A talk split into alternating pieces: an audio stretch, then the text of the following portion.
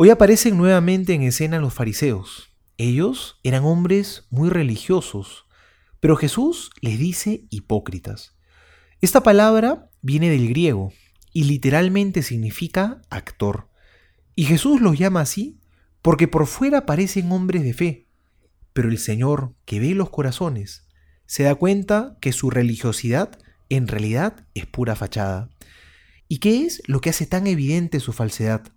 Que no viven la misericordia. Porque en este pasaje le traen a un hombre que ha sufrido toda la vida, pero no son capaces de compadecerse, sino más bien quieren valerse de eso para condenar a Jesús. Y el problema de estos hombres no estaba en su esfuerzo por cumplir las leyes y los preceptos. Eso estaba muy bien.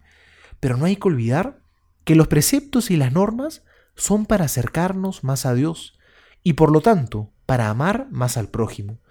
Pero si estos no nos llevan a vivir la caridad y la misericordia, sino que nos terminan alejando del hermano que nos necesita, el mandamiento se convertiría en un absurdo, algo que no estaría caminando bien. Es por eso que decía el Papa Francisco, que en nuestras obras de misericordia se juega nuestra credibilidad como cristianos.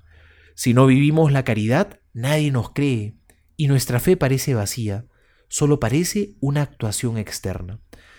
Tu amor a Dios te está llevando a ser más compasivo, a ser más solidario, a ser más generoso con el prójimo.